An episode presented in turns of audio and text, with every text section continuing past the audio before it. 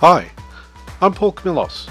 Join me and my co-host Jacinta Gavin for Series four of Shooting the Breeze. We cover women's hoops and women in hoops. We talk to inspiring players, amazing coaches and the legends behind the scenes and at the grassroots of the game. During this series we'll be covering the FIBA Women's World Cup, where the twelve best teams on the planet are coming to Sydney. And of course, we'll be covering Australia's longest-running women's professional sporting league, the W N B L, in its forty-third season. Hit that subscribe button, like and review so we can get more hoops content to you.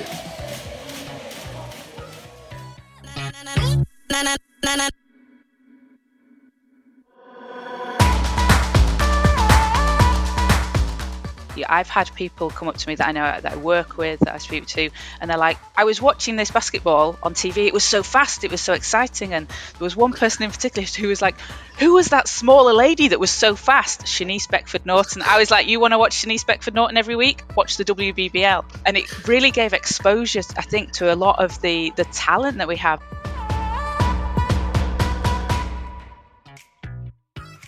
In episode eighty-two, we're travelling the world.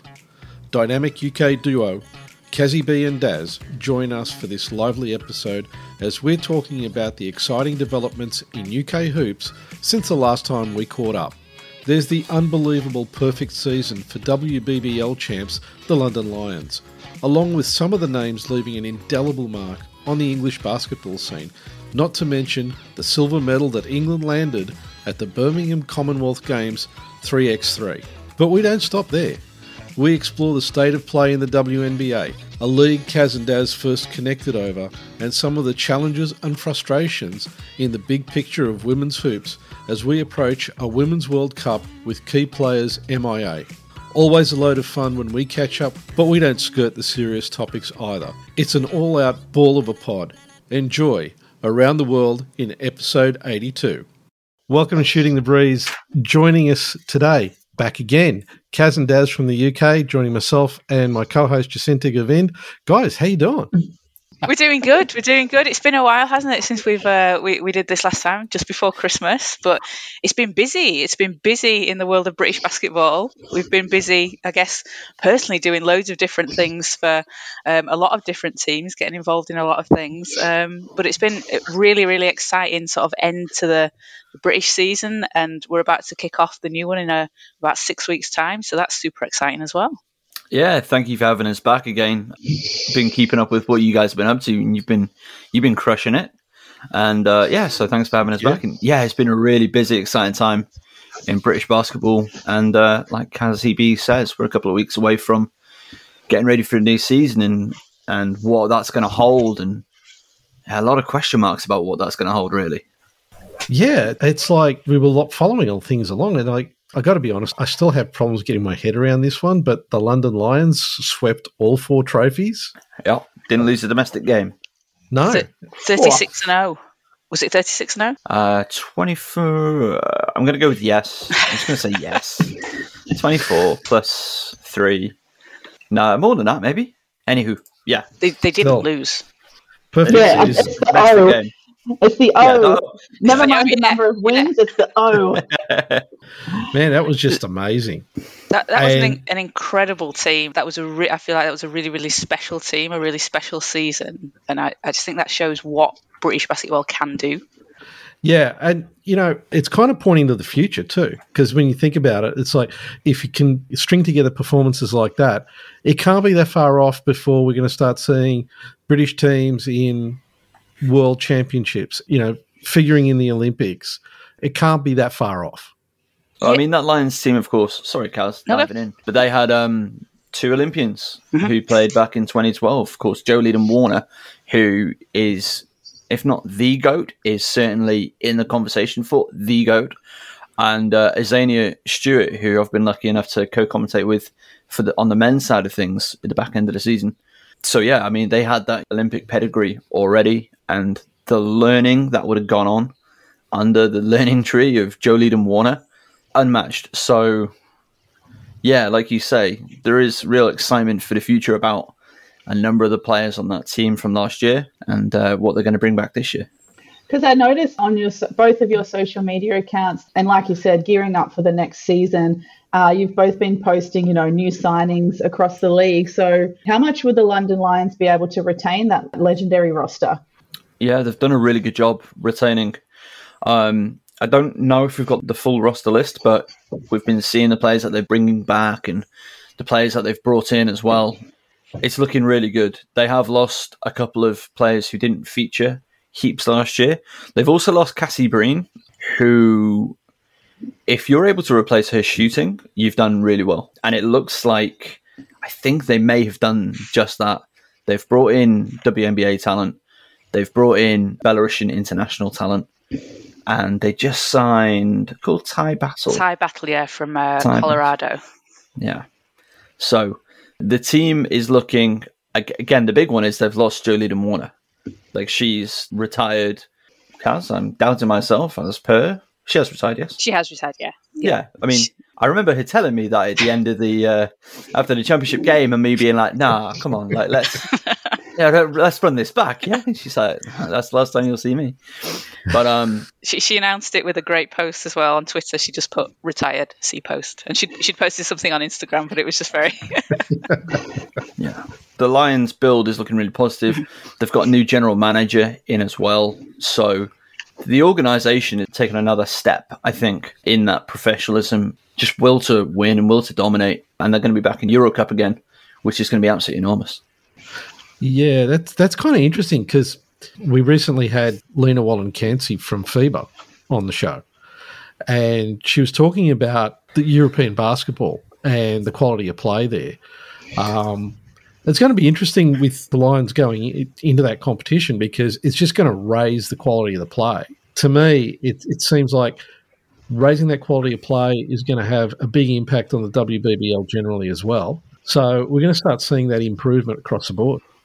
I think you saw that as well in the second half of the Lions season. So obviously they were like a very good team all the way through the season. But I think you saw that difference. So they played the Euro Cup between, I want to say, sort of October to December. And the team looked, you know, they looked good, but after January and after that experience, I think they looked incredibly tight, very together. And obviously that comes with playing together, you know, throughout the season. But I do think that experience will definitely have helped push them towards that. And like you say, just brings up the standards of the league. Yeah, and, and Lena did actually refer to the EuroLeague in our episode as the best league in the world, you know, yeah. ahead of the W N B A.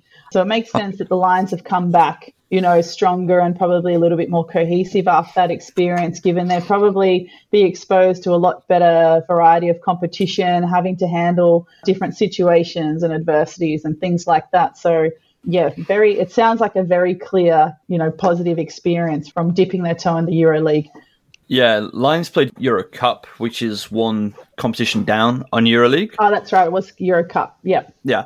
But it is such a high-level competition still. Um, Bourg, who Lions actually beat in the historic Crystal Palace, and it was incredible. Um, Bourg went on to win the competition, and Bourg made it through. Did they make it through to the quarterfinals of EuroLeague the year before? Did they make it out of their group? They did make it out of the group, yes. Okay. I, I can't remember how far they got. No, I can't remember. But anyway, that's the level of competition we're talking about. Also, fun fact, Joe Leedham-Warner won Euro Cup with Bourg back in the day. It was really a perfect situation. And don't say, you know, I know that she's announced her retirement, a very understated uh, retirement announcement, it sounds like, but never say never, because, you know, our GOAT also had retired once upon a time, but she's back. Back. And and uh, Azania Stewart as well. She'd sort of semi-retired, hasn't she? Came back, played for, for G B and, no, and she, the Lions again. She, yeah, she hadn't semi-retired. She had she retired. Had... She was out of the game. She was working as a... She did team manager role with G B. And then the back end of the season before last, she comes back out of retirement, like you say, playing for Leicester. And now has uh, made, her, made her way to London. So if in a few years Joe wants to be like, you know what, I fancy playing for the Manchester Mystics... Let's do it. I, I can't. I can't see Joe coming back. I can't. I think that when she's she done. says she's done, I think she says she's done. Yeah. As much as we, you know, I want to see her back next year. Are you kidding me? But then again, what a way to go! What a way to end a career. Unbeaten oh, yeah. in the league, yeah. win all. How many championships did they win in the end? Three, four, uh, four, four, four championships in the end. She was fifty forty ninety. fifty forty ninety. fifty forty ninety. Yeah, you you can't top that. She, you yeah, they say you got to go out on top, and you can't really top that. There's no you? topping that. Nah. She was the W B B L Player of the Year. You know, Lions Player of the Year, Lions Moment of the Year. Oh, that some fan vote. I don't know if you guys have seen it because I mean, we, we reposted it a lot. There was a moment in the uh, the cup final in Birmingham in January when London were playing Newcastle, and this just epitomises Joe's game. She dives on the floor for a loose ball, manages to get it, flings it over the back of her head to a cutting Holly Winterburn to the basket, who scores a layup. And it was just like the, the play itself was just incredible. It was just Joe all over. So I was stood next to Joe and Holly when Joe got given that award. And um, Holly, I think, in my memory, this is how it went. It's like, Holly was like, what was that for? It's like, oh, you remember that play where I was on the floor, I chucked it to you, and then like, oh yeah, oh yeah, yeah, right, yeah. Super cash. Just that one, just that one. Just, oh yeah. I'll tell you what, there seems to be an awful yeah, yeah, but, yeah, but there seems to be an awful lot of this, you know, over the head going on. There was that one just, you know, Your last hands. week in the W N B A. Yeah, yeah. She's done that before, apparently. She's practices that one. Um, but yeah, I think, I mean, you've got to know where your teammates are, aren't you? You've got to get, you've got to get it right. You've got to be able to do that right. Yeah, yeah and it's not and, just the execution of the pass; it's the timing that comes around the execution yeah. of that pass that makes those plays so good. Because it's kind of like you, obviously, the precision, but it's the timing of the cut. Otherwise, you um, are at risk it's- of looking very foolish. Exactly, yeah, because Joe's one as well. Like, I don't even think she's looking. She's not. She, she's not looking towards the basket, and she just. I mean, she's just got to know, and her teammates have got to know that she's going to be on the floor after every ball, so to be aware for something coming towards them. Where that comes from, other than Joe and Holly being both exceptionally skilled at what they do, is before every game, who's out there? Who's like the first people on the floor getting shots up, and who's getting shots up longest? It's Joe. It's Holly. Yeah, those two. This, you know, I don't want to speak out of school or anything, but this has been such a fantastic learning year for Holly Winterburn. Yeah. Because she's got to spend a year working with the absolute pros pro, one of our best ever players. And it looks like, from the outside looking in, Holly's taken on so much of what Joe's been given, and it's only going to be amazing for Holly's career. We are under no illusion. She is not going to be a London Lion for forever. If she's a London Lion after this season coming, so next year, that would be... I don't know the contract situation, but I would imagine that it's going to be coming due end of next year. So she's got a two-year she does, two year deal. So she's got two seasons. We've got two seasons. If she doesn't end up in high high-level Europe, then... She's ended up in high-level Europe. Let's just let's just say that now. Well, we've been seeing that happen with the W N B L as well. Got an awful lot of players who've decamped for Europe, which on the on the upside, it means that there's more slots open for, for players to move up into the W N B L, but it's a lot of talent that, that we lose. And I think that's the thing, isn't it? You need the balance. So you obviously want players to like go on and become the best they can do and like reach the top of, of their career. And if that means, you know, going to Europe and the higher leagues in Europe, that's fantastic. But you, like you say, you want to be able to level up the domestic leagues as well to bring that talent. You know, you don't you don't want the talent dearth, do you, when players go? So it's important to keep those pathways coming through. And I think um, so. I think our academies in the G B under sixteens, G B under eighteens as well are doing a really good job at the moment. Obviously, there's a gap, but they're trying to to get the the players and the talent through younger and hold on to it and push through so that when someone leaves, it can be replaced in theory with uh, you know that talent coming through. It's going to be a really interesting test on that theory, that idea, this season with the Sevenoaks Suns, who last year, what did they do? They went twenty-one and three. So they lost two games to London, and who was the other loss? Was it, it Sheffield? No, it was a wild one to Nottingham. It was a completely, like, mm. out of the blue crazy one, that was. But what do the Sevenoaks Suns look like this year? Not sure anybody really knows, and... um last year was a little bit of a transition year as well, like kind of a transition year. Is that fair to say, Kaz, do you think? Yeah, definitely, because I guess really Sevenoaks were the team, weren't they, to beat yeah. the last few years. They had an unbeaten championship season. Um, was it twenty sixteen seventeen?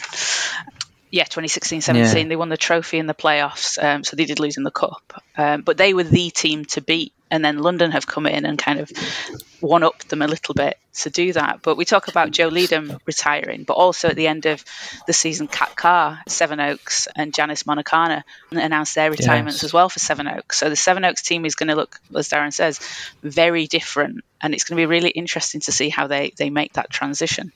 But, I mean, Len Bush, who who head coach and runs that program, he's got a good eye for talent. he he knows he knows a good basketball player when he sees one. And I'm sure he'll be able to recruit. You know, they're, they're now even more entrenched with the Surrey Sports Park. So they're playing in a, you know, Guildford, a nice arena, B B L arena. So hopefully their recruitment is going really strong. 'Cause that's... And they, they bring through uh, a fair number of kids as well. That's something that I think they've done well, haven't they, this season? So that there's been an announcement that the Surrey team and Sevenoaks will kind of like work together. Is it a double header on game days, like we've been saying, or or they're they're linked almost? Yeah, I think I think I saw something like that. Yeah. So they they're obviously trying to, to boost the women's profile as well, which is, is you know something that we've been saying that some teams, if they've got that, it's going to be going to be good for them if they can tap into that Surrey uh, B B L base. Yeah, and also to blend into the men's side of things just briefly, um, it's a huge year for Surrey. It's such an important year for Surrey after a couple of a couple of really down seasons. They've got new coaching, new players in, and if, if the men's side can really get rolling, and they have a fantastic fan support, and if some of that can lead into the women's side for the Sevenoaks women, whoa, it's, it could be really, really positive. And what about, uh, so obviously, you know, the last season for the W B B L was so successful, London Lions setting that tone of being un- literally unstoppable. But you've also had the Com games in between, and England did exceptionally well in the three by three. So have you seen any positive impact given the last, you know, W B B L, B B L leagues, the success of the Com games? Have has that kind of positive impact been, you know, overflowing now as you prepare for the next W B B L season?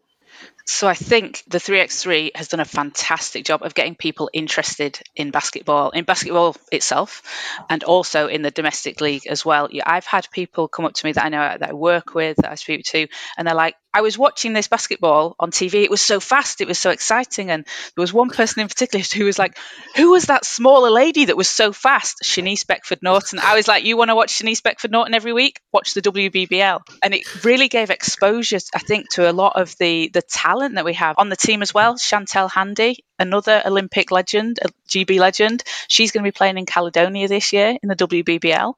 Hannah Jump, who is currently at Stanford at the moment. She was the first British woman to win a N C double A title. And it really, that kind of exposure, and also it's been on the B B C, and there's been a lot of of talk about it as well. I think three by three in itself gets people interested because it's very, you know, quick and exciting. But being able to say to people, if you like that, you can watch these players. You can watch them every week in the W B B L, in the B B L for the guys as well. And the field, I know we've been waiting for this for years, decades, but it almost feels like this is a turning point, and I hope the leagues really capitalise on that. Like for me, Shanice Beckford-Norton, should, her face should be everywhere. Yeah. And it, you know, you walk around London, you should see her face on a billboard. Come and watch, come and watch this team. For me, it feels like a turning point. And the, the crowds in the venue, I mean, each game was sold out. The atmosphere was amazing, and I think it's really tapped into something. I think it's really positive as well, um, to piggyback off what you've said, Kaz, to see W B B L talent playing in this in this competition. Like, it could have been doable for Team England to go and pick a bunch of players who play in Europe or, or play wherever. But instead, you know, we saw W B B L talent. And for the men's side, we even saw National League yeah. National League talent.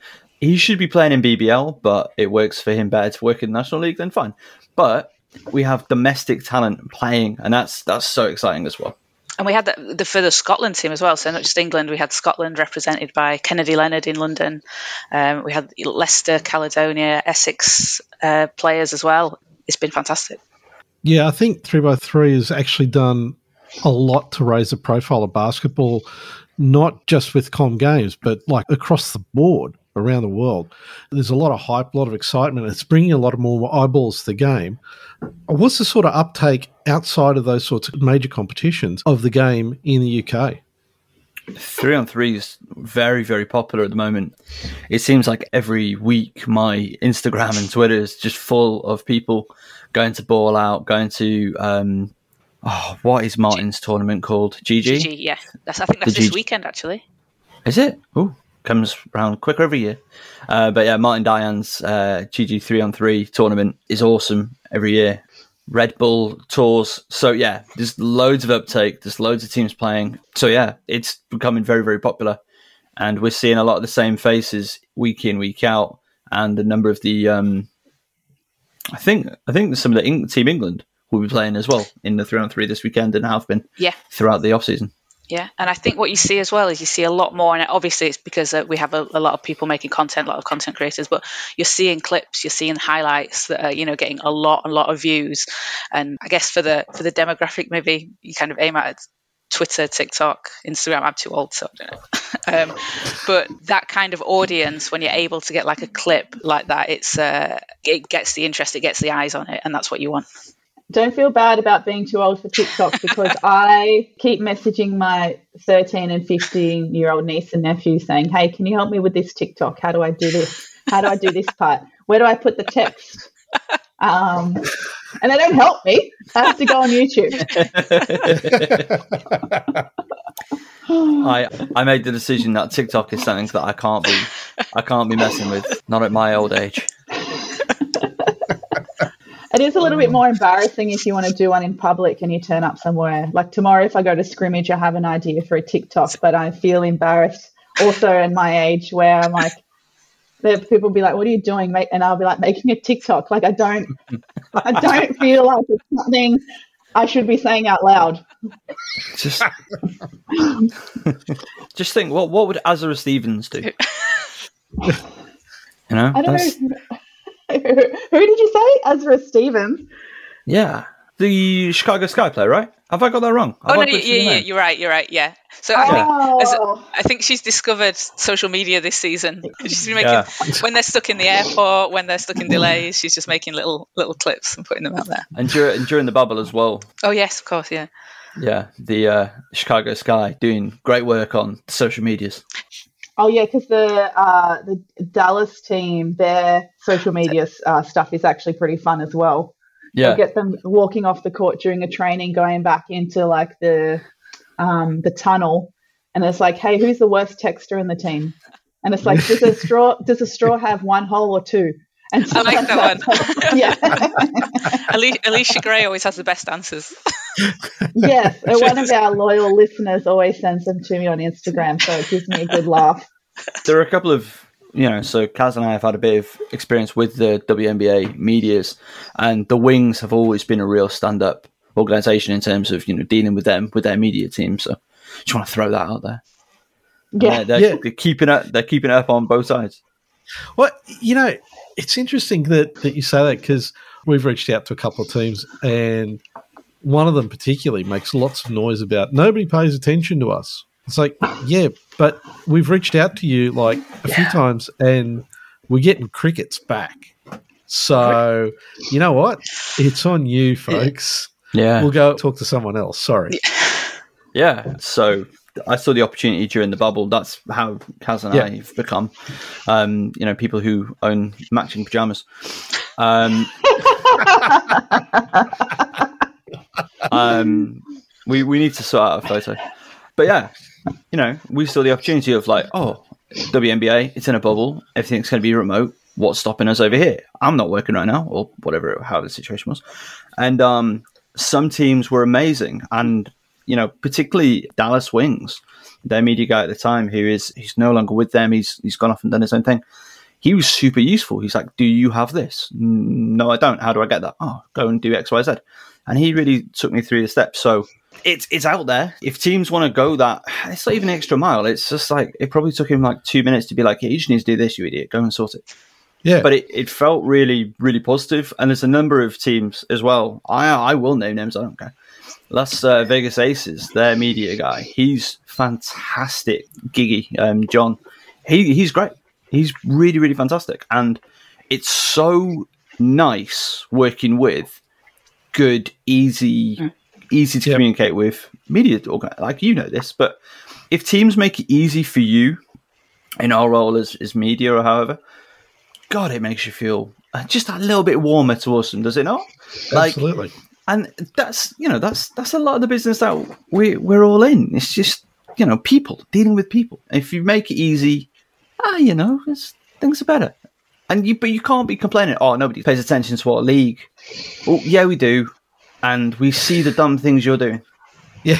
And we see how you're blocking people out. And I'm going to say it. I'm going to be a bit negative. I'm not very high on the W N B A right now. I am frustrated as with the W N B A right now. It's just, uh how come? Why? It needs to go to the FIBA window. That's the big one for me. Yeah, I think it's time that it, it starts treating itself like a, a real, proper, big-time league. Because right now, it feels like the biggest summer league on earth. And it's doing such a disservice to the players and to the fans. For me, and I could be completely wrong, I would like to see it. It needs more teams because the talent it's got is unbelievable. And it needs to move at least more in line with the FIBA window. Because these athletes deserve a summer. Or a winter. They deserve yeah. a break. And if we start to move that way, we're not going to have the situation where players are getting suspended or their contracts suspended, which is, I don't like that terminology, but it's technical terminology. It's fine. Getting their things suspended because they're going to be playing in Europe for another two weeks. Like we saw what happened with uh, Gabby Williams last season, for example. We're not going to get the situation where it's the business end of the season, but players are choosing to go and play in some tournament in Turkey in the middle of a playoff battle. It limits and mitigates those things. The other side of things is how would that impact on European and obviously the Australian league? I don't know. I don't know. But I mean, if you look at what's happened across the W N B A this season, the number of people that were signed in the draft that got cut on the way through oh, yeah. was just astounding. And like, you look at it and you think to yourself, well, hang on a minute. You got first round draft picks getting cut. Yeah. And basically, it almost feels like you've picked them up for a few weeks. You've tried to pick up the best players you can for a few weeks to cover while somebody's playing in Europe or somewhere else. And then when they come back, it's like, thanks a lot. But obviously, there's just not enough slots for the number of players that are coming out of college, yeah, that are coming in from overseas as well to try out for the W N B A. You know, I was having a conversation with someone, you know, not that long ago. And they were saying, you know what, just forget about the W N B A. Just, you know, really look to Europe because Europe's got a really amazing level of competition. And it means that you're going to get players coming back for national representation who've been playing at that high level. And it's not like they're, you know, they're going to the W N B A and it's like, am I going to have a job next week? Yeah. And the uh, the Euro League as well, I feel like I've done a really good job of having the Women's League just stand on their own two feet in terms of representation and standing alone from the men's comp, whereas the W N B A, um, I've noticed, especially in the last twelve months, still have that shadow over them, but as the N B A's little sister. You know, the N B A yeah. still funds us. Um, it's just like a side hustle of the N B A, and the W N B A is there, and they've got great players, but they're always going to be second best to the N B A. And the thing that really annoyed me this year was that the W N B A had their All-Star weekend the same time as the N B A Summer League comp. And I'm like, are you serious? The N B A Summer League and the big party was over there. It was a spectacle. Look, not saying that that was a bad thing. It looked amazing. Um, but there was so much more content and coverage of this Summer League, which is, you know, just a hangout. Like one of my friends went there and he said it was just like a, a great party with basketball. It was more a party first and then basketball happened to be there. But that yeah. overshadowed all of the W N B A All-Star weekend coverage. So it was like that kind of annoyed me a lot. So I think the All-Star game, especially this season as well, it just felt like an afterthought. And you look at the things from the fans in the U S itself saying, I didn't know this particular event was on. I didn't know I could go to this that was being hosted at All-Star Weekend. They couldn't even have fans in at the three-point contest and the skills contest, which is madness. People want to watch it. They had to watch it on a screen outside the venue. And I know people in the U S said, we were okay here. I was watching on League Pass. But I think when you, you can't watch on League Pass in the States, it was blacked out or... There was there's tennis on. One of the tennis matches competition had overrun, so the channel the skills contest was supposed to be on was moved to like I don't know E S P N twenty-three or something, so people couldn't see it. And it's like surely, and that's an audience that you've got a captive audience in itself. How are you ever going to expand and reach people that might just come across this if you're not advertising it? You're not making the games accessible. You're not putting things on like merch. Like, you can't get players' merchandise. You know, how long did it take to get Kalia Copper's jersey, finals M V P last year? People couldn't buy it. People want to buy it and they want to support the league. And it's almost like sometimes it shoots itself in the foot. Sometimes it's not helping those that want to support it and reaching out to grab this new audience that could be there. It makes so much more sense as well, because us outside the U S put the W N B A as, you know, like the pinnacle and how much we value it and how much we are interested in it. But everyone inside the U S, you see so many hateful comments online about how yeah. my high school basketball team could beat the Seattle Storm. And, and it sounds like, you know, if they're not even going to give it the respect of proper T V coverage or merchandising, then, like you said, Kaz, shoot yourself in the foot, then you're not going to get any respect back. Exactly. Yeah. So, I mean, the comments are so pathetic. I find it amazing as well how you don't get that in Europe. You look at a post, I don't know about the EuroLeague, you don't get those kind of comments. It's a U S problem, it seems to be. Mm. I mean, I'm sure there is some of that elsewhere, but it's, you, you know, nine out of ten comments are negative, as opposed to something on the EuroLeague where it's going to be nine out of ten are positive. Um, mm. It's just, it's it's weird to me. Yeah. Mm. I'm not interested yeah. in, in golf. I don't like find posts about golf and be like, oh, there's no defense. Ooh, uh, yeah. it's, it's it's weird. All yeah, the bros, it's... all the bros coming out in their hate in the comments for the W N B A. Oh, like, yeah, yeah, but you know what? I, I'm going to say this too. A few weeks ago, I was at my daughter's game, and the coach of the opposing team was one of those basketball bros. You know, and he's like, oh, you know, they'd won. After the game, he's like, he's talking to a couple of his mates and he's saying, oh, yeah, their, their best player didn't show up, but I, I, I had a mark. We were going to absolutely take her out. And I'm like, dude, we're talking about under fourteens. You know, seriously, what is wrong with you? You know, I was just like, why? You know, why are you even coaching? Why are you coaching girls? Yeah, yeah. If right? that's yeah, if that's your attitude, go somewhere else. And you know that that attitude carries over to the criticism of the W N B A, the W N B L, because there is criticism of it of the W N B L here. I'm sure it is for the W B B L as well. And it's like, what's going on? What's got you to the point where you're coaching a team and you're carrying on like that? You know. Yeah, that, that one I really don't understand. Like, having having coached youth sports, uh, girls and boys, or men and women, um, yeah, I don't get that mindset at all. Yeah, it's just bizarre. So England, rather upsettingly, had a had a great summer of sport. Uh, obviously, I'm I'm Welsh, just if you're not aware. Um, that winning the women's Euros. For me, for the, for the sport of football, I am a football fan or a soccer fan, however you say. But it's the best possible outcome. It was the yep. only outcome that was going to be positive was England win, unfortunately, sadly. And um, and we've seen this sort of like geek behaviour from these losers on the internet being like, ah, oh, the, the, the kitchen. And it's just like, dude, like, if you don't enjoy it, like, that's just go away. Like, you're you're not required here. That's just leave. Fine. Yeah. Nobody cares. Yeah, I mean, Geek. So here's the thing. I saw the, the English team, the way they were celebrating at the press conference. Ah, oh, oopsie on the table. That was, I gotta tell you, that was, that was awesome. Teams yeah. should do stuff like that way more often. But here's my big question, okay? Why is that so well received in Europe? Why do they kind of look at it and go, yeah, this is good?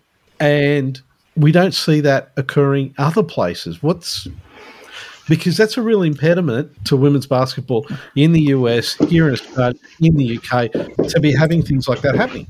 It's interesting. I think the U S, I, I think some of it, maybe the majority of it, look at the makeup of the W N B A.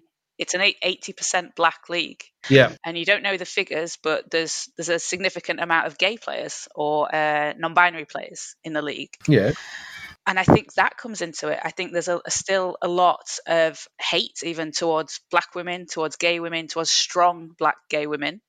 Um, and I think it's not dealt with. And I think people are using that as a, a reason to hate on it as well. Like when you look at the makeup of other leagues that do get, um, you know, a lot of bad comments and things, it's not as over as it is with the W N B A, and that league is overtly black. And it's also the feeling of being threatened that, you know, uh, sport is always long associated as being a, the, a men's thing and what men are good at. And now, you know, women are coming to the forefront saying, hey, we are actually also very good at sport. And it's just that threatening kind of feeling. But at the same time, you know, a lot of these things for the, you know, for the geeks and those basketball bros out there, it's not for you. Mm, like yeah. When the female, you know, uh, English team win that European league, win that championship, it's not for you, geeky bros. Everything doesn't need to be for you. There are a whole bunch of other people out there who are interested and invested in this and that are enjoying it. And just because you don't enjoy it, like, too bad, sorry, but not yeah. everything needs to be catered for you. So if you don't like it, just don't watch it, because there are yeah. other people that are enjoying it and that it's meaningful for them, and that's who it's for. And part of the problem is it always has been for them. That's the demographic mm. it always has been for. So now mm. when it's there's something new, it's like, mm, I don't I don't think I like this. I don't think I like mm. that, you know, there's more out there. That's the way we've always mm. we've always been. It's always been sort of male centric, hasn't it? And you look at the the age of the league. The W N B A is only in its twenty-fifth year. Look at English football, you know, look how massive that was at the start of the nineteen twenties. Like, football was banned in this country for women until, was it yep. the seventies? It was banned. Yes. You couldn't. Yeah. It's madness. So they've lost so much time that they're trying to make it up. You know, the, the leagues are very much in their infancy, and they're behind where the men's league are now, but are they behind where the men's leagues were at that point in their history? You know, twenty-five years in the N B A. What was that, the seventies? Well, well yeah. yeah, when when... I was going to say, twenty-five years in the N B A, you're talking in the seventies, and he was on know, his knees. They, yeah. were, they were struggling to get people in the door. F- finals on tape delay. Finals, you know, not even shown. Yeah, finals on tape delay. Yeah. Hey, Wilt Chamberlain's one hundred plus point game. There is no film. No, it no doesn't film. exist. But, yeah, the N B A literally has a fifty-year head start. Mm-hmm. Yeah. yeah. Against the W N B A. fifty years, like. Uh, and you're expecting us to be, you know, what you want immediately without the yeah. investment and the longevity and the experience. Come on, guys. Like, yeah. But one of the other things. Chill is, out, bro. Yeah. Do you, but seriously, for me, one of the things that annoys me is, okay, the N B A, I don't see them making, you know, stepping in and saying, you know what, you clowns, we don't want to hear this. Right, I'm mm. not. I, we don't see that because there's there's a fear that they're going to annoy their fans. Well, you know what? I, I'm going to ask the question: do you think they're really fans if they carry mm. on like that? Exactly. And you look, but you look at who goes to the games. Chris Paul goes to the games. Devin Booker goes to the games. Kobe yeah. was a massive proponent of women's basketball. You look yep. at um, Bradley Beal in Washington. The players and the people that know basketball go to the games and they love it and they like yeah. it because they know basketball. So these fans that are saying, oh, it's not basketball, lower the rim. Are you a basketball fan? Are you, are you a fan of dunking? Right. Let's well, yeah. yeah. Yeah. I mean, the Globetrotters are right there. Yeah. They're right there. And that's, and, and that's okay. That's fine. Like, if that's what you like, that's fine. It's, it, you know, these, these morons online, it's like, are you a fan of basketball? Are you a fan of men's basketball? Mm-hmm. And if you're a yeah. fan of men's basketball, just say. Yeah. And it's yeah. like, all right, cool, cool. I don't need to interact with you. That's fine. Or are you, you're a fan of men's football or soccer or A F L potentially? All right, cool, great. So you don't have the women's side. All right, so you're not actually a fan of the sport. You're a fan of men playing a sport. Cool. Mm-hmm. Just so that we're clear. Let's just be claro with it, and then let's move on. Yeah, absolutely. Mm. Yeah. What I find ridiculous is you watch the Golden State Warriors, who or who's one of the the, the most popular players in the N B A. It's Steph Curry, isn't it? How often yep. does Steph Curry dunk? You know. Mm. Yeah. Like, you watch a Warriors game, you watch, a, I don't know, a, a Chicago Sky game, you probably, you know, the, the flow, the ball movement is similar. It's it's not, you know, obviously there's, there's differences in there, but you're not watching Steph Curry to watch him dunk. Mm. Oh. And then it's like, oh, but are they making threes like Steph Curry? No, because no one else in the world exactly. will make in threes the, like in Steph the history Curry. Of the game. Ever. Yeah. But to me, and I use this story, and I'm, I'm sure Jacinta's sick of hearing this from me, um, uh, Jesse Ventura, the wrestler. Yeah. Okay. Who has starred in testosterone-driven movies with Arnold Schwarzenegger, has been interviewed to say, I prefer watching women's basketball to men's basketball. The reason I like it, it is closer to the original game, played below the rim. He gets to as many Minnesota Lynx games as he possibly can because he prefers it to watching men's basketball, N B A specifically, because it's a purer form of the game. And that's half of it. You know, I don't know. Maybe they're expecting that, that, well, they think that basketball is N B A, but it's not. You know, that is, it's a completely different game. And in fact, you see in international competition, N B A players struggle for the first few rounds of their international games because they've got to get used to FIBA rules, which are very different. Mm. To, you know, like in the N B A, you get, if it's a star player, you get fouled because you're within a meter and a half of them, right? In FIBA, you, it's a dead body lying on the floor. They're like, yeah, okay, keep going. There's no foul here. Let's let's keep going. Yeah, Luka Doncic mentioned this season that he, he was asked if it was easier to score in the N B A or EuroLeague, and he said, yeah, it's easier to score in the N B A. Yeah. yeah, and Josh Josh Giddey has said as well, you know, he found so much uh, immediate success in the N B A because he's like, it's a totally different game. There's so much more space. It's, you know, the defense isn't as up in your face as he was used to playing down here. And uh, the times, you know, he, he did some stuff for the Boomers. But, um, I mean, I will also never get sick of that story, Paul, so I love it. um, but it's, uh, yeah, the N B A and the rest of the basketball world is literally so different because they literally have a different set of rules. Mm-hmm. Yeah. Um, so I'm really glad you brought that example up, Paul, because, yeah, we saw Luka, uh, and I'm glad you brought that up, Kaz, perfect marriage of conversations. Luka at the Olympics was carrying on like a spoiled child. I unfollowed him on everything after the Olympics, the way he was carrying on, because he was just so used to the you know, being so protected in the N B A. And it's like, come back and play the real rules, Luka. See how you like it. That's really, I find that really quite strange because I remember the first time I saw him play was, it, it was the Eurobasket twenty seventeen. And oh my God. And then watching him for another, what, two years in EuroLeague, just be the best player you've ever seen. So that's really surprising. That's really, ah, you know. I think you get used ah, to it, don't you? You get used to yeah, what you're I guess so. Around. Yeah. He would just carry on and on and on. And, oh, it was painful. And as did, soon as he stepped on the court, he's like, oh, someone's too close, standing too close to me at the jump ball. His shoelaces are touching my shoelaces or something stupid. Now, listen, since since we're getting into the, the international side of things, we got a Women's World Cup coming up. So, you know, I mean, obviously you guys have got some fave games. We know, Kaz, you're coming down to yeah. to watch some games. What do you What do you see? What do you think? We've got the uh, the training camp roster for the U S out at the moment, which is something I'm keeping a close eye on as well because I think we've got a new look U S team, haven't we? We've got some big names that aren't there because of you know retirement. So Sue Bird mentioned last year at the Olympics, you know she wouldn't be there. She's not on the roster. No Tarasi, no Sylvia Fowles, no Tina Charles, no Candace Parker and Nneka Ogwumike, obvious reasons though. So it's it's looking like a, a very interesting team. And I think while most people will have, you know, the U S A obviously feel they're an incredibly strong team every tournament, I you know, the gap is closing internationally.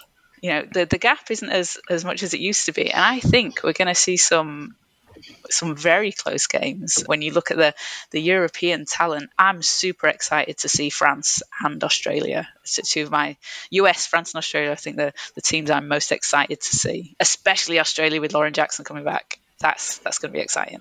Oh, yeah.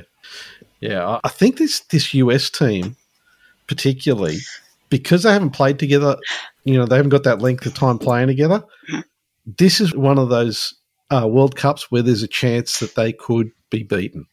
Yeah. And I think when you look inside, obviously they've got you know amazing players, great height and things. They only have two sort of true centres listed on the roster. They've got Steph Dolson and then Brianna Jones uh, with, with Fowles, Griner uh, and Charles out. And that, obviously, we've got players that can play the five, but I think that might be interesting in some games, particularly when they come up against teams that have true centres. I think that's going to be something to look for. That's a really good point, actually, because now we know the Opals roster and mm-hmm. we are a lot taller than what we mm-hmm. were in Tokyo, and perhaps one of the taller teams that we've had in a while. Yep. I wonder if, you know, Sandy Brondello and the likes had some intel into Team U S A and think, actually, we're going to pick a little, you know, go a little bit taller for that reason. Maybe I'm just speculating. No, that's a good point. And if you think it, you know, Sandy Brondello's going to be seeing the players, isn't she, week in, week out? She's going to know the Team U S A roster because she's coaching against them in the W N B A. In fact, she's, you know, she's got players on the team. Steph Dawson's on her team in yeah. New York. So I think that's that's going to be really interesting. My only question is, is Eriko Gumbawala going to make it to the World Cup? I mean, is that what we're going to see? She had some crazy surgery that I'd never even heard of. The other, what was the term they used? It was it's like she had some sort of surgically repaired muscle or something. It was, it was a, a bizarre press release. Let me find what it was called. It was the most bizarre press release that they put out, like everyone was supposed to go, oh, I know what that means. And it was like the most obscure injury that... Uh, oh. I just did a quick look. Uh, iliac crest, core muscle uh, avulsion repair. Oh, absolutely. Yeah. Okay. Could, uh, could, could we get that once more in English? um, iliac crest, which is, you know, uh, in your pelvis, you, your pelvis is broken up into three bits, uh, one of them being the ilium. And then the ridge over the top is, I'm pretty sure, the crest. Um, I just have to double check what avulsion is. So you're really digging into my anatomy um, knowledge here. But iliac crest, core muscle, avulsion repair, uh, which, yeah, that is sounds like a very unique injury. How someone does that, I don't know. Uh, an, an avulsion is an injury in which a body structure is torn off by either trauma or surgery. So it sounds Ooh. like that one of her muscles around her pelvis, uh, particularly around that crest, so probably attaching her abs to her pelvis, has torn, and it sounds like she's had um, how someone does that, I don't know. Uh, again, not a, I'm not a doctor, but based on the anatomy that I have successfully you know, passed at uni. That's what I'm. Well, I've got to tell you, I'm, I'm, look, I'm looking. I'm looking at all the expressions on our faces, and I'm glad this one's not going out as a video. I've got to tell you. Oh my word! So That's... she's been ruled out of Dallas's first round playoff series, which is going on at the moment. Oof. Which shocker! Yeah, I'd say. Yeah. Good Lord. So I can't see. I don't know. Is that a six-week recovery kind of thing? Well, even, even if it isn't, I mean, do you want to risk it at I, that sort of top-level competition in the World Cup? I want to say no. I wouldn't. I wouldn't want to risk that. But yeah. I'm not picking the team. I mean, she's young. She's she's young. She's a fantastic Ooh. player. She's going to have a lot of a lot more chances. I'd you know, if I was her, just chill out, have a summer and chill out. Well, have, another, a, another, have a break and chill out. Another one is Betnar Jelani going to the World Cup. So she's just come back from her injury, um, oh. where she's been sidelined like practically most of the season. And she's amazing. She's just come back yes. New York beat Chicago. Um, put her in there. Put her in there because uh, she's she's huge. She's a game changer. And she she is an absolute Focus Hoops favourite of ours, Betnar Jelani. What a player. So I, I like that the Aces are so heavily represented there as well. You've got Kelsey Plum, uh, Jackie Young, Asia Wilson. I've forgotten someone. I think we've got four. Oh, Chelsea Gray, obviously. And I think when you, you know, depending who gets picked for the final roster, you are going to see t- uh, the team with uh, players that do play together in their teams in yeah. the W N B A as well, which I just do think will help. But as you know, to your point earlier, when's training camp? Like, when's when are they going to train together? They're, they're going to well, have, yeah, like... The, mm. uh, the sixth to the twelfth of September.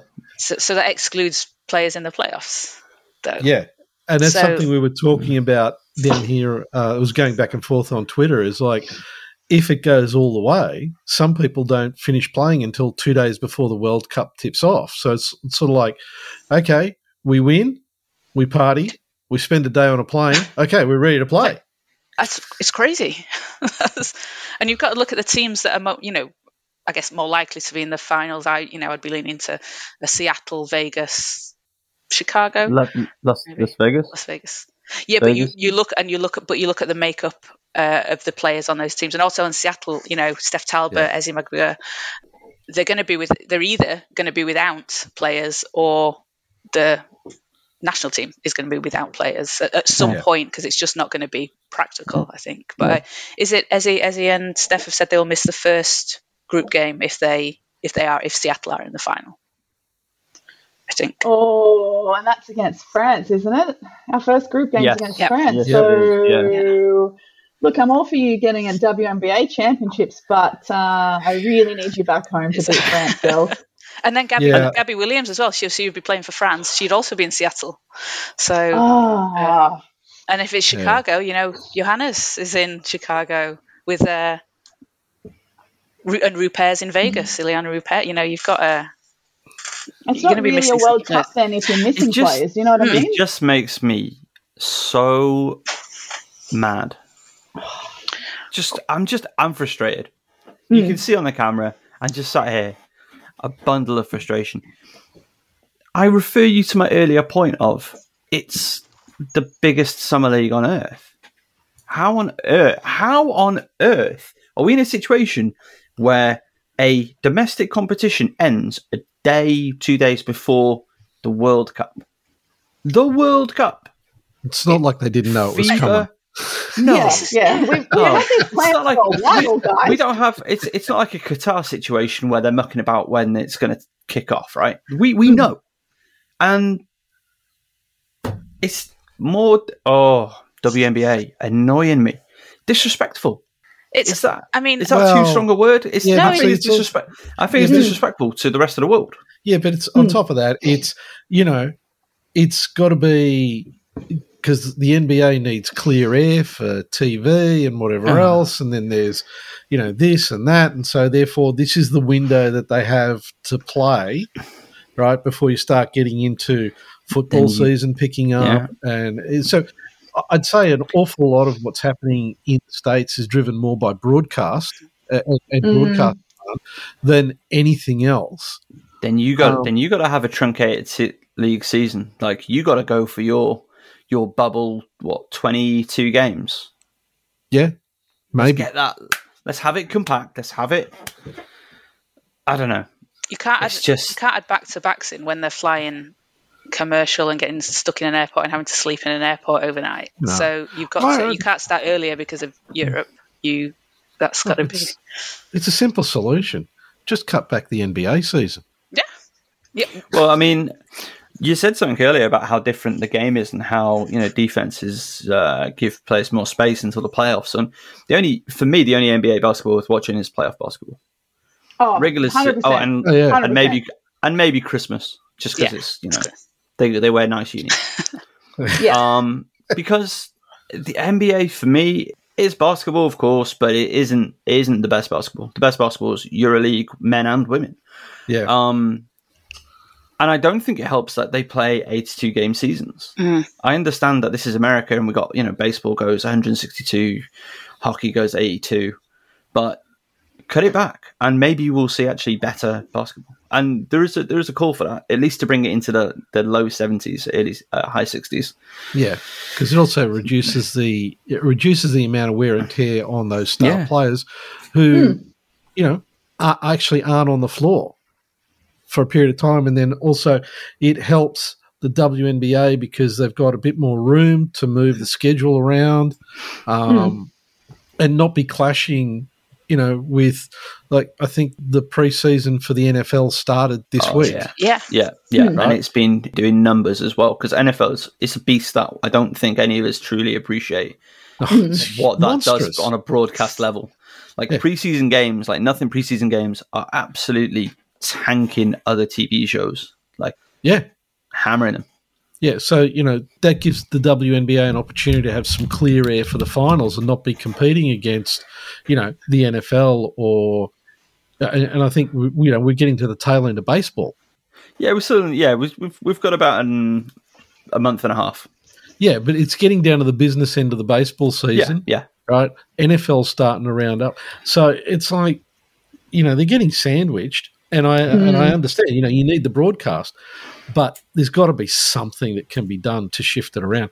Because, look, let's be honest, if they scheduled it right so that the W N B A, even if they played across the N B A final series, but on different days, different periods, or the something like that, you know, because, look, based off social media, the people that are going to watch the N B A aren't going to watch the W N B A. Mm, one hundred percent. Right? So you're not going to have audience loss on either side. You just got to make sure that you got broadcast partners that aren't clashing over that period. That's all.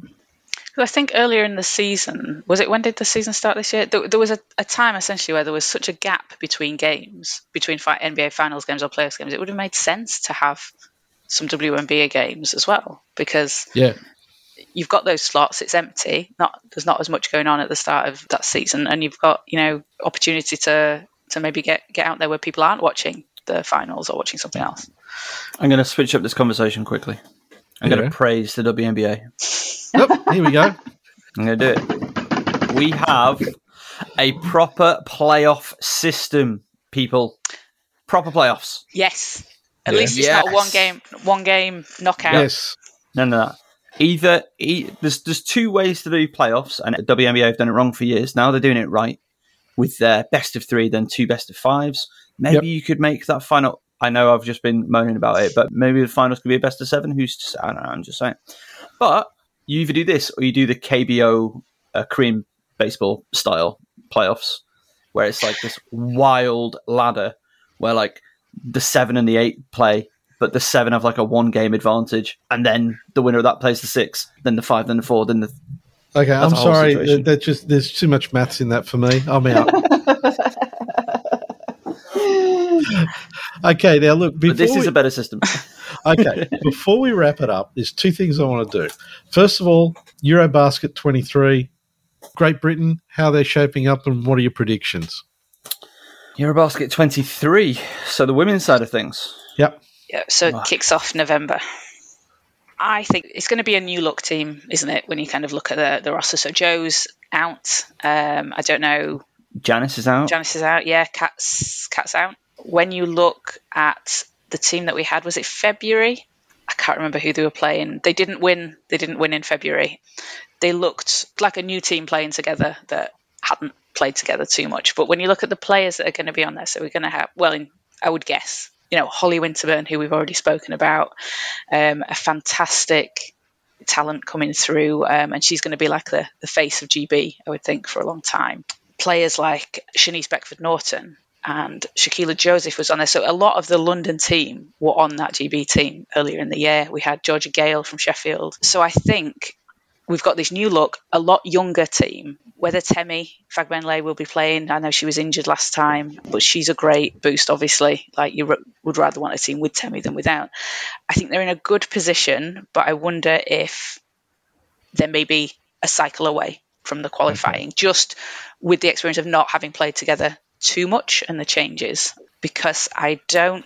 Do you know, Darren? Do you know what they what, where they are currently? Like what they need to, I, um, to win with the losses. I think the losses in February might have hurt their chances this time. Yeah, yeah. The the FIBA website is not providing me with what I'm looking for, but it, it does feel like we're in a using that word again a real transition at the moment in terms of you know who's going to start taking on the team. I think the G B squad is in a really exciting place, but I don't know if they're going to make it to, to Eurobasket. I'm not sure if that's even... I don't think it's impossible, but I think it's very difficult I, to get there. I think they went okay. oh and two in February, didn't they? Yeah. If they, I remember. And they may have even lost the November before, so I, th- I think it's an uphill battle with them. Yeah. So I think it might be the next cycle.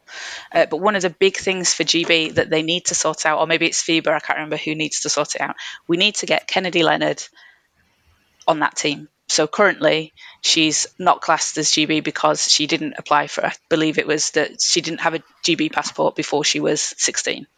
Yeah, um, so correct. She has to become one of the players on the, the dual passport like Carly Samuelson. So you'd be picking between Carly Samuelson and Kennedy Leonard. I believe they've appealed. I don't know if you, you appeal to G B or to FIBA. But that's FIBA. Silly rule, don't like it. Kennedy Leonard should be playing for G B. Yeah. Okay, well, you know what you do, Kaz? While you're down here, go and find some of the, the FIBA officials. I'll go have a word. And have yeah. a word. I'll get it. Hey, I'll, okay. be volu- I'll be volunteering, so I'll hook you up. Cool. Yeah. We'll get Kennedy on that team. Yeah. Okay. And the final thing, you guys finally got to meet in real life. We did, and it, it was awesome. We, we we got to work together, didn't we? Then we got to hang out. So it was like it was fantastic. We met at the uh, the N B L playoff finals this year in uh, up in Manchester. So Darren came up. I was uh, co-commentating the the women's Division One and Division Two games, and Darren was presenting the whole weekend, weren't you?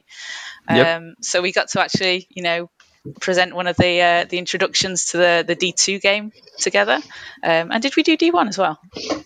No, me and oh, Kaz, uh, sorry, me and Kat did D one. That was it, yes. And yeah, you and I did did the Division Two. Yeah, yeah, it was it was awesome. It was it was really quite funny because um, firstly, somebody at Basketball England, John Hobbs, thought this guy, he's he's somebody we should put in a microphone in front of and have him in front of a camera for fifteen segments across the two days. Let's do that. I was like, all right, cool. That's that's awesome. Love that. And um, uh, so I think you rocked it partway through the first men's game. I'm sat there and I'm watching the game and I'm just checking over at the door. It's like, oh, and then Kaz walks in and it was, it was so nice. Cause it was like, oh my gosh, we finally get to meet. Also, yeah, I think, um, I think Arike is going to have a great year. You know, I actually picked up whatever conversation yeah. we were having, probably about Satu Sabali being un- unbelievable. Um, yeah, no, it was, it, it was, it was very nice. And yeah, subsequently we've gone and enjoyed a bit more basketball. Mm-hmm. Um, Kaz, uh, treated us all to courtside at the W B B L and B B L finals. I've got to thank Rianne Bailey for that, from the Mystics. She she hooked me up with those tickets. And uh, yeah, she's um, she doesn't like to talk about it, but she does have London Lions merch now. So I think we all know where her allegiance really are. Hey, I've got a Mystics jersey. I got a one-of-the-kind Manchester Mystics jersey. Such a nice jersey as well. It is, it is nice. I like to wear it with my Lions hat and confuse people. All right, well, we're expecting to see it all when you come down. Oh, absolutely, absolutely. I'll be decked out. All right, guys, it's been great having you back on the show. Really fantastic catching up. Looking forward to somewhere during your season, try and, you know, get an update on what's happening. Mm-hmm. Also, take care in the heat over there, because I know it's kind of been pretty miserable. And thanks for your time. It's been great. No, thank you, thank uh, you for having us. It's been great to be back, to catch up with you guys again. And, I, you know, we follow what you guys do and we love it. The stuff that you're putting out is is so good, and you're doing such a fantastic job to promote the women's game, not just in Australia, just around the world. So, you know, keep doing that. It's amazing.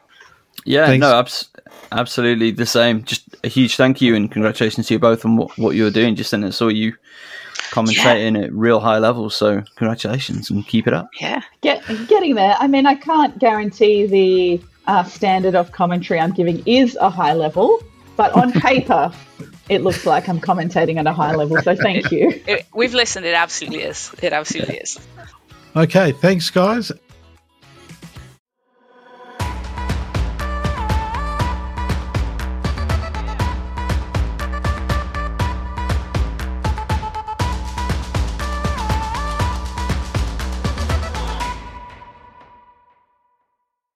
Shooting the Breeze can be found on Apple Podcasts, Google Podcasts, Spotify, and iHeartRadio.